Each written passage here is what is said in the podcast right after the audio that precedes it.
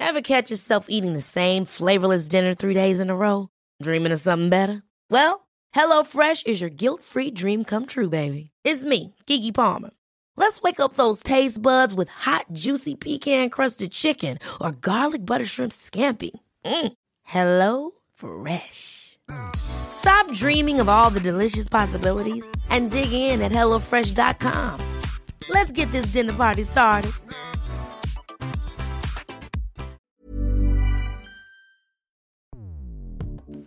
Escuchas. Escuchas. Escuchas un podcast de Dixo. Escuchas Bien Comer con Fernanda Alvarado.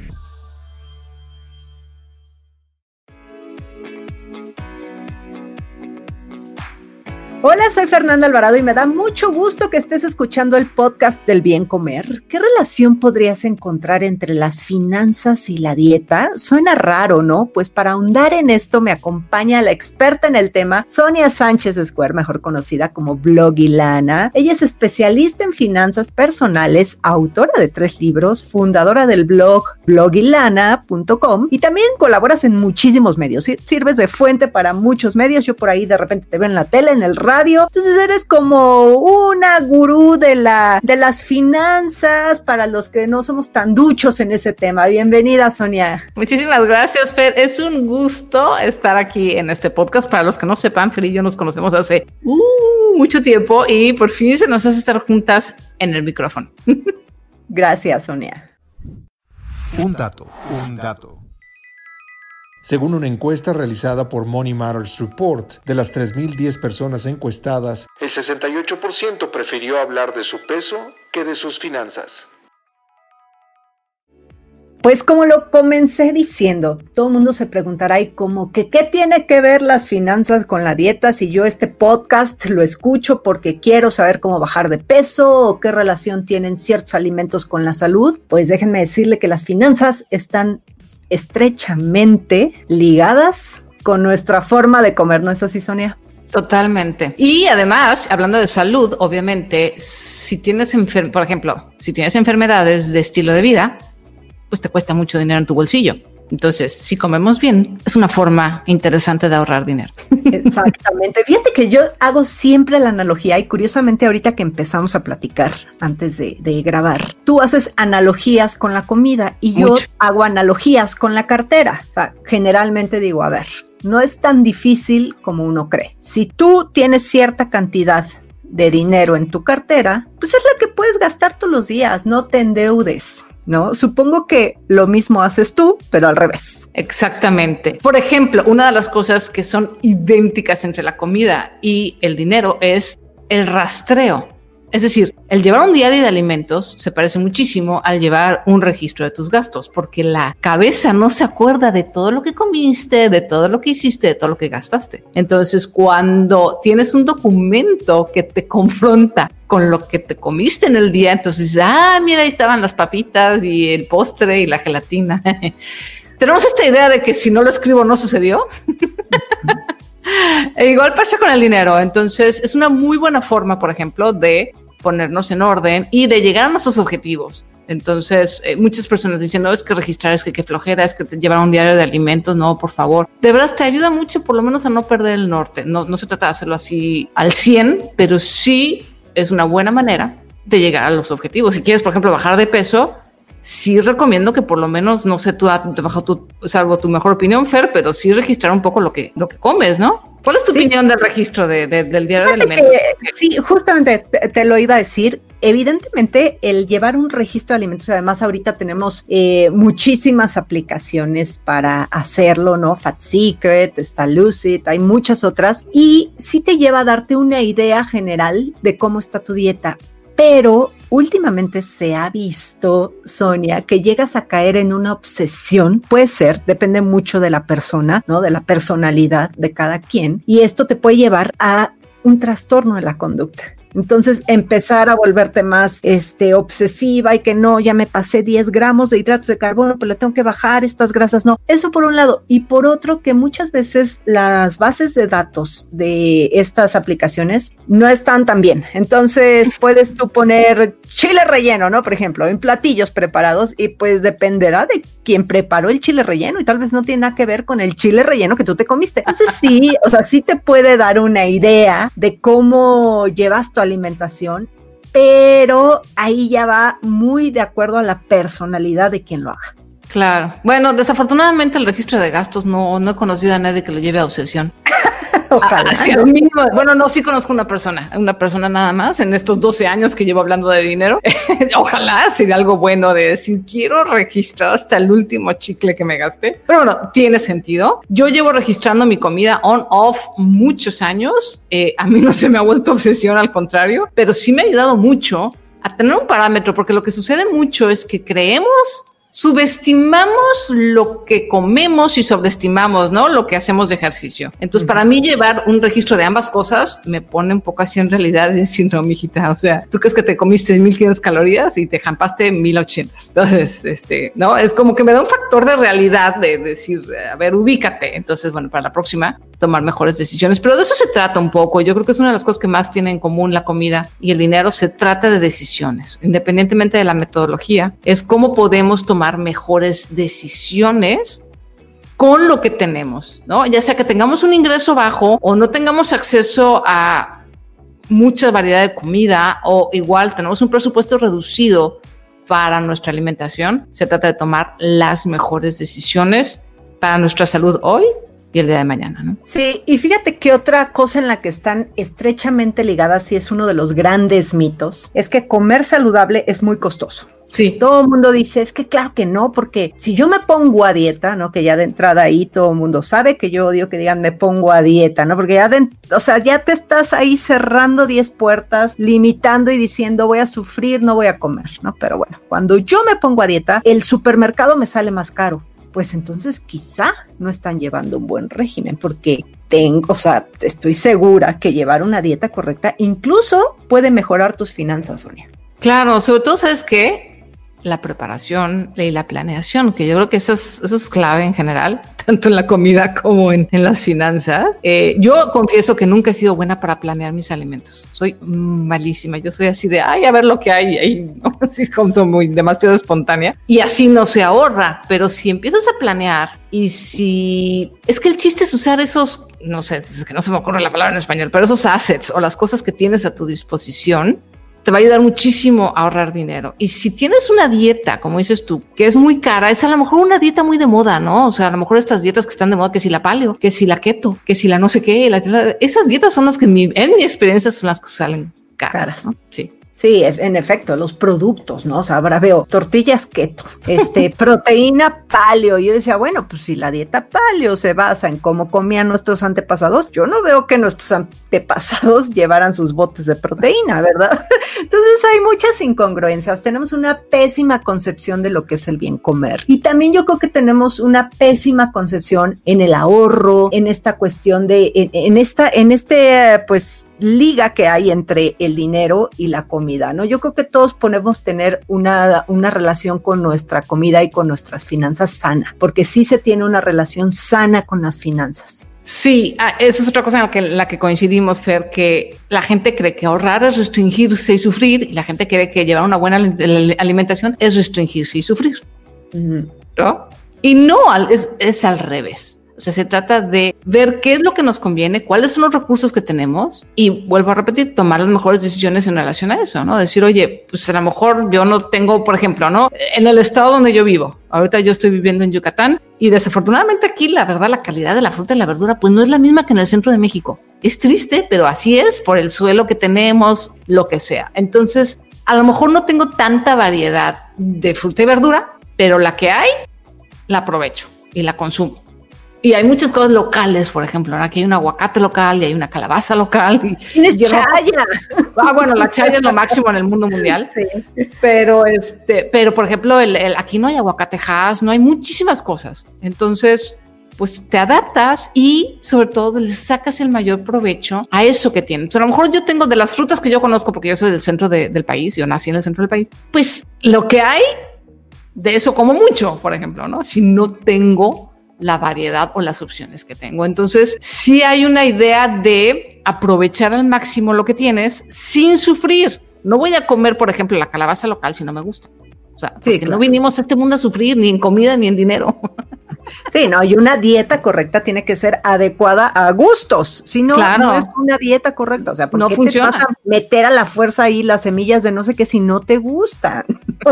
y yo creo que en la cuestión de las finanzas, fíjate que encontré en uno de tus muchísimos videos, porque también tienes un canal de YouTube que ya los invito a suscribirse, se llama igual Blog y Lana, y encontré un video que me fascinó que se llama Cinco mentiras que más decimos sobre el dinero y dije, Dios mío, esto es idéntico a las cinco mentiras que más decimos sobre la alimentación, ¿no? Y empezabas diciendo la primera, no tengo dinero. O sea, ¿cómo es esto? La gente dice, no tengo dinero. No tengo dinero es de entrada. No tengo dinero, no me alcanza. Ajá. Entonces, y ya se cierran. Exacto, si ya no hay más, ¿no? Este, como cuando tu papá, ¿no? Cuando tú le decías a tu papá que quieres un juguete que estaba fuera como de la planeación y tu papá decía, no hay dinero, o tu mamá, no hay dinero, y ya, y no había espacio de negociación. Así nos comportamos. Y si le rascas, a ver, la pregunta es, ok, no tienes dinero. ¿Por qué? ¿Qué está pasando? ¿No? Y entonces empezamos como, como un pequeño detective y si le empiezas a rascar, no es que la persona no tenga dinero, ese es el resultado. Pero la razón por la que no tiene dinero son por las decisiones o los malos manejos o porque no lleva un registro o porque gasta de más o bla, bla, bla. Y entonces cuando vemos cuáles son las razones por las que no tenemos dinero, entonces podemos hacer algo al respecto. Que de eso se trata, ¿no? O sea, no, no se trata nada más de decir, ah, bueno, sí, no tengo dinero. Si yo me quedo en no tengo dinero, es, pues ya no se puede hacer nada. No, así es. Lo único que falta es que llegue la resignación. Claro, y en la cuestión de la comida, pues aquí suena muy, es que no tengo tiempo para cocinar. Es como, sería como, como el equivalente. no tengo tiempo para cocinar, pero igual si le rascas y ves que pues quizá estás desperdiciando mucho tiempo eh, viendo tu Facebook cuando ese tiempo lo puedas utilizar en una buena planeación, ¿no? Que en ambos casos, tanto en las finanzas como en la dieta, sería planeación este primer punto del que hablas en las cinco mentiras. Así es, planear un poquito. Y yo, por ejemplo, en mi caso, y seguramente es el caso de algunos que nos están escuchando, yo descubrí, y miren que lo intenté, y miren que tengo, eh, no es por nada, está muy mal que lo diga yo, pero tengo muy buen sazón, pero no me gusta cocinar. O sea, es algo que no me, me desespera, me, no, o sea, no. Entonces, pues he tenido que encontrar maneras, ¿no? De, si no me gusta cocinar, de hacerlo rápido, pero además sabroso, ¿no? Porque pues me gusta bien comer, entonces tiene que estar sabroso. Entonces, tienes que ser creativo para y, y sincero. Muchas veces, Fer, decimos, no tengo tiempo para cocinar, pero en realidad es que no me gusta cocinar. O me da claro. Exactamente. Yo sí tengo tiempo, pero prefiero usarlo en otra cosa. Exacto. y no me gusta todo mundo tiene sus preferencias. acá mencionabas la segunda, que era, compré una ganga, me salió súper barato. Mira, mi amor, me compré estos tenis carísimos, pero la verdad es que estaban de oferta y pues por eso los compré, ¿eh? porque si estuvieran en precio regular, no los hubiera comprado nunca. Y aquí, haz de cuenta que pensé inmediatamente en el, me voy a comer esas galletas light, porque dicen que no tienen azúcar, que son libres de grasa y que además están fortificadas con que tanta cosa. Es como lo mismo, es la misma analogía. Es la misma, mentira, por supuesto que es la misma mentira, totalmente. O sea, después de 25 galletas light, o sea, sí vas a engordar, no que no, o sea, no hay de otra. y de 25 gangas que compras, pues te vas a endeudar.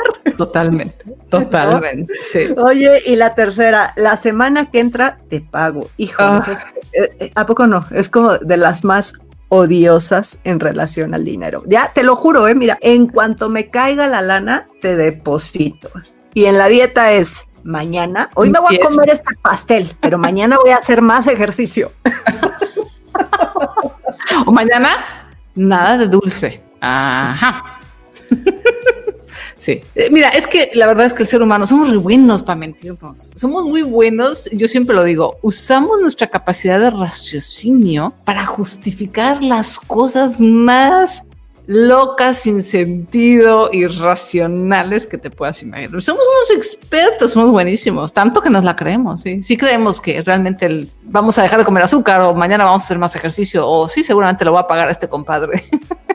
Pero yo creo, Sonia, que también tiene mucho que ver en lo que nos inculcan, ¿no? O sea, el ambiente, los medios, las redes sociales, pues quizá nos hacen creer que, así funciona. ¿Cuántos anuncios pues no existen? Yo creo que, digo, no, no, como no es muy mi tema, pues no los he visto, pero sí he visto uno que otro en cuanto a te prestamos dinero bajo en interés, eh, no te vas a endeudar, entonces te la venden como que te van a resolver el problema económico y lo mismo en la dieta, o sea, dieta sin esfuerzo, vas a bajar 10 kilos en tres días y pues ni una ni la otra son reales. Es totalmente cierto. Sí, también eh, tenemos que, no, obviamente no toda responsabilidad de, del consumidor. La verdad es que sí hay muchísima mala información entre los que quieren hacer su agosto, ¿no? O sea, los que te quieren vender la dieta milagro o en este caso, la verdad, y de hecho lo platicaba ayer en Instagram, híjole, la, el sistema financiero mexicano tiene esta, decía yo, no tiene esta dicotomía, ¿no? Esta contradicción de que por un lado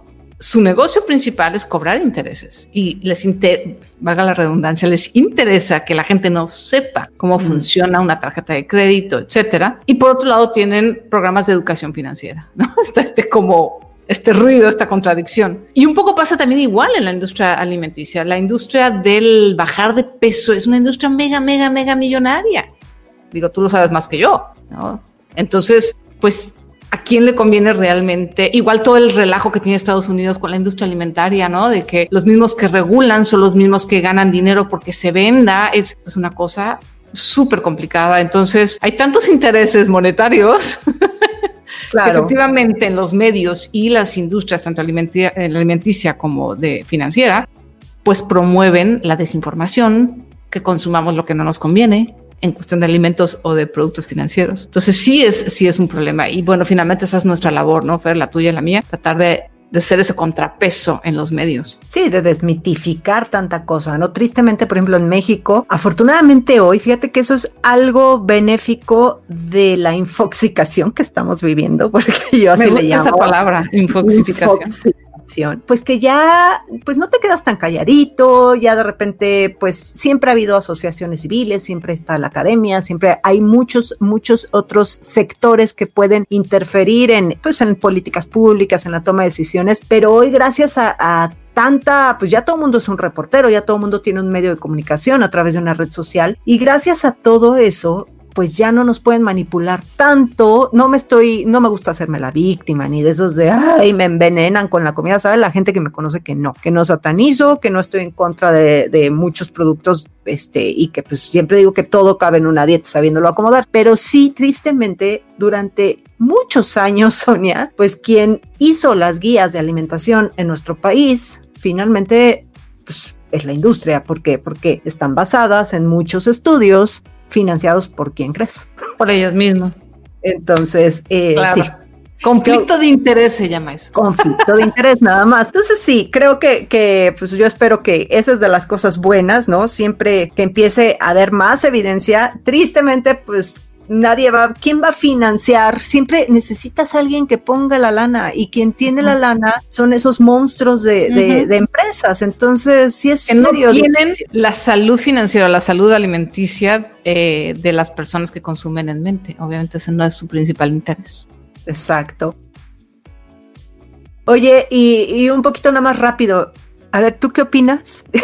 y te voy a agarrar en curva porque, ¿qué opinas todo esto de, la prohibición de la comida chatarra? Eh, una de las, pues los defensores dicen que va a desestabilizar económicamente a nuestro país el que se deje de vender comida chatarra, bueno, en Oaxaca, que está mal dicha la nota, porque le van a prohibir la venta a menores, pero la comida va a seguir en todos los supermercados y en todas las tienditas. Pero la prohibición es a los niños directamente, si llega el niño como a querer comprar cigarros, igual pues, no se los venden, no le van a vender el gansito. Entonces, todo esto dicen que va a desestabilizar a, las refresqueras y a, los, a las grandes firmas de, de productos de alimentos. ¿Tú crees que eso suceda, que bajen sus ventas? A lo mejor al principio va a parecer que sí, pero a mí me llama la atención. Psicológicamente, los humanos estamos bien brutos. No aprendemos de la historia. Mira, ahí está la historia. ¿De qué ha servido la prohibición en todos los aspectos?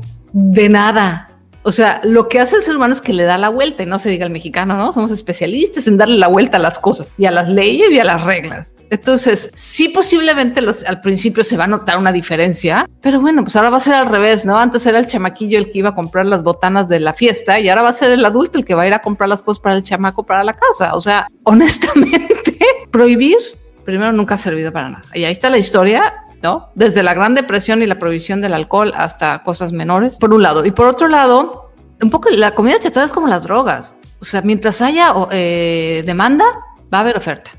Es, es, que es así. Entonces, esa es mi opinión. A lo mejor soy un poco, este, me pueden tachar de, ay, que te falta positividad, ¿no? Te falta esperanza. Pero es comportamiento humano. O sea, lo veo conforme a la historia y conforme, pues, naturaleza humana. O sea, esa es mi opinión. Y a que, y a que desestabilice económicamente es. No, no, no. Te digo, al principio parecían, posiblemente sí reduzcan las ventas. Luego los primeros meses sí, porque pues es, un cambio de hábito. Pero te digo, le vamos a dar la vuelta. De que le vamos a dar la vuelta, le vamos a dar la vuelta y los chamacos van a seguir consumiendo comida chatarra. Eso te lo puedo apostar. Aunque ellos no lo compren directamente.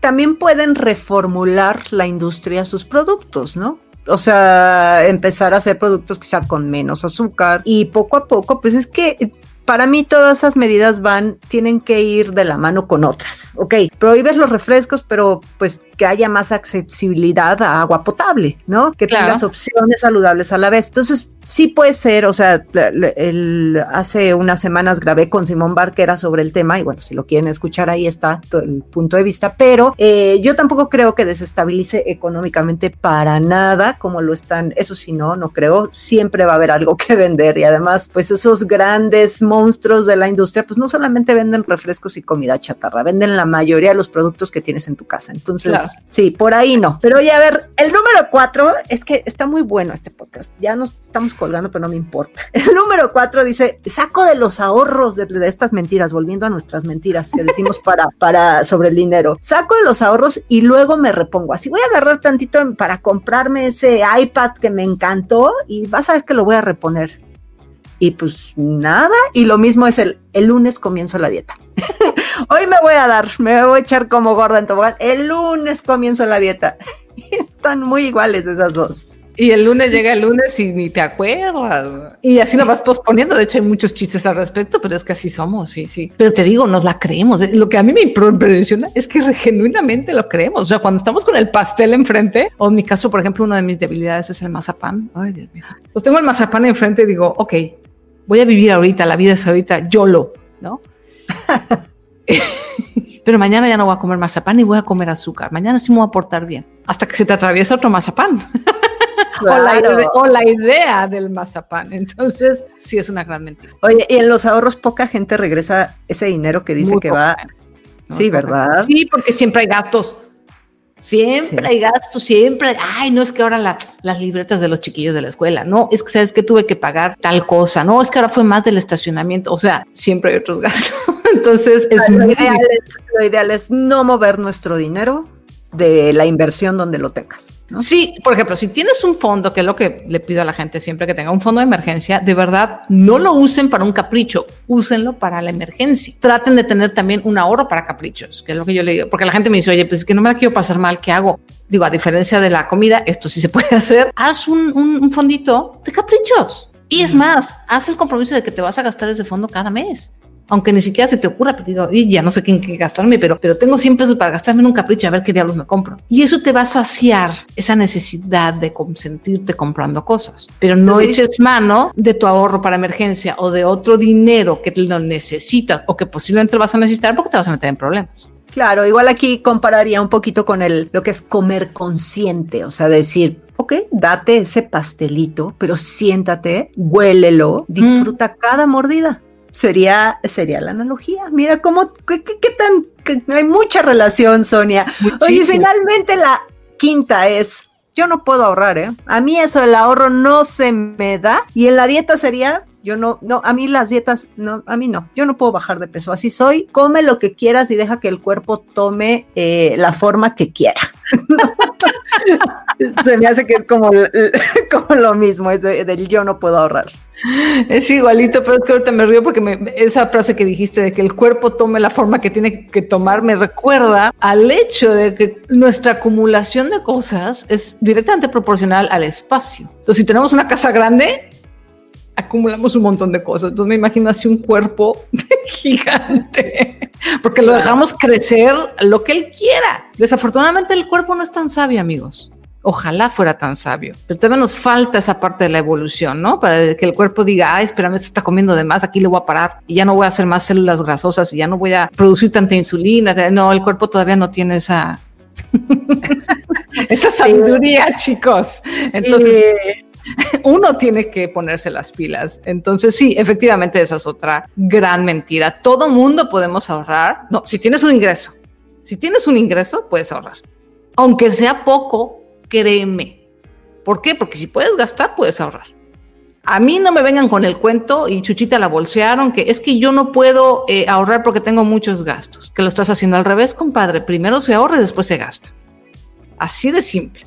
Igual con la comida todos podemos aprender a comer, todos podemos aprender a manejar lo que yo llamo la curva del deseo. La curva del deseo es igual para la comida que para el dinero y de hecho es uno de los ejemplos que uso, ¿no? O sea, todo lo que es un impulso o un antojo, tanto el impulso de comprar como el antojo de comer el, mazapán, es una ola. Entonces de repente empieza, tiene su cresta, tiene su punto máximo, que es generalmente el momento en que pasamos la tarjeta o nos comemos el mazapán, y luego si pasa un determinado tiempo baja y se va.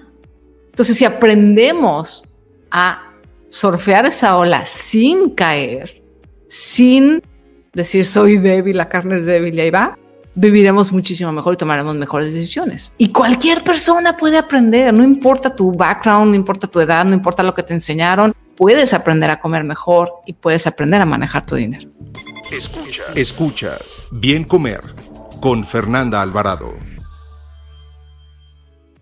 Sonia, qué interesante todo esto. La verdad es que por eso comencé preguntando que pues, nadie se imagina qué relación tienen las finanzas y la dieta y hoy nos damos cuenta que pues están súper agarradas de la mano, ¿no? Ahora sé que, bueno, tienes tres libros, háblanos un poquito de en qué andas y dónde te pueden encontrar. Claro, con muchísimo gusto. Mi hub o mi, digamos, eh, mi sitio más grande es blogilana.com, blogyLana.com. Y ahorita lo que ando es en, me estoy enfocando mucho en ayudar a las personas que trabajan por su cuenta, los freelancers o los que quieren trabajar por su cuenta o los que necesitan por crisis o lo que sea, trabajar por su cuenta, cómo desarrollar un modelo de negocios y cómo tener estabilidad financiera y de trabajo siendo freelance. Eso es ahorita lo que estoy haciendo y me está encantando. Y me pueden encontrar, hay un podcast nuevo, de hecho me pueden encontrar en freelanciología.com, freelanciología.com, y ahí va a estar las ligas para suscribirse al podcast, que es un podcast también nuevo. Y estoy fascinada con ese nuevo proyecto, me ha ido muy bien, ya van de este dos cursos que hago al respecto y me ha ido súper bien, ya nuestros, a mis alumnos también muy, muy, muy bien, porque pues esta crisis, mi querida Fer, yo creo que sí nos va nos está cambiando también la manera de trabajar. Claro. Y vamos a regresar.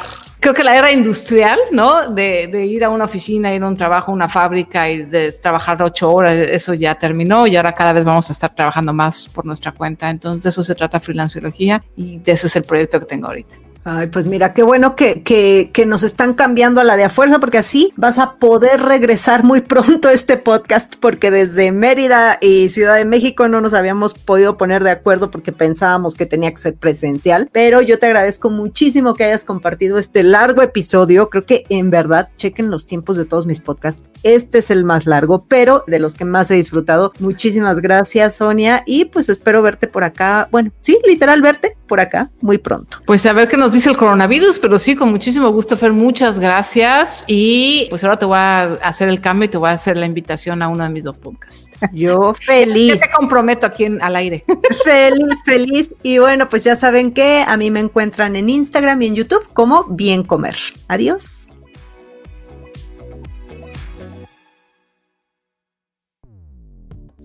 Dixo presentó Bien Comer Fernanda Alvarado.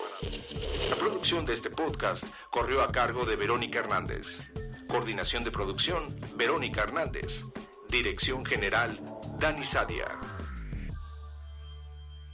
Las opiniones expresadas en este programa no pretenden sustituir en ningún caso la asesoría especializada de un profesional. Tanto las conductoras como Dixo quedan exentos de responsabilidad por la manera en que utilizan la información aquí proporcionada. Todas las opiniones son a título personal.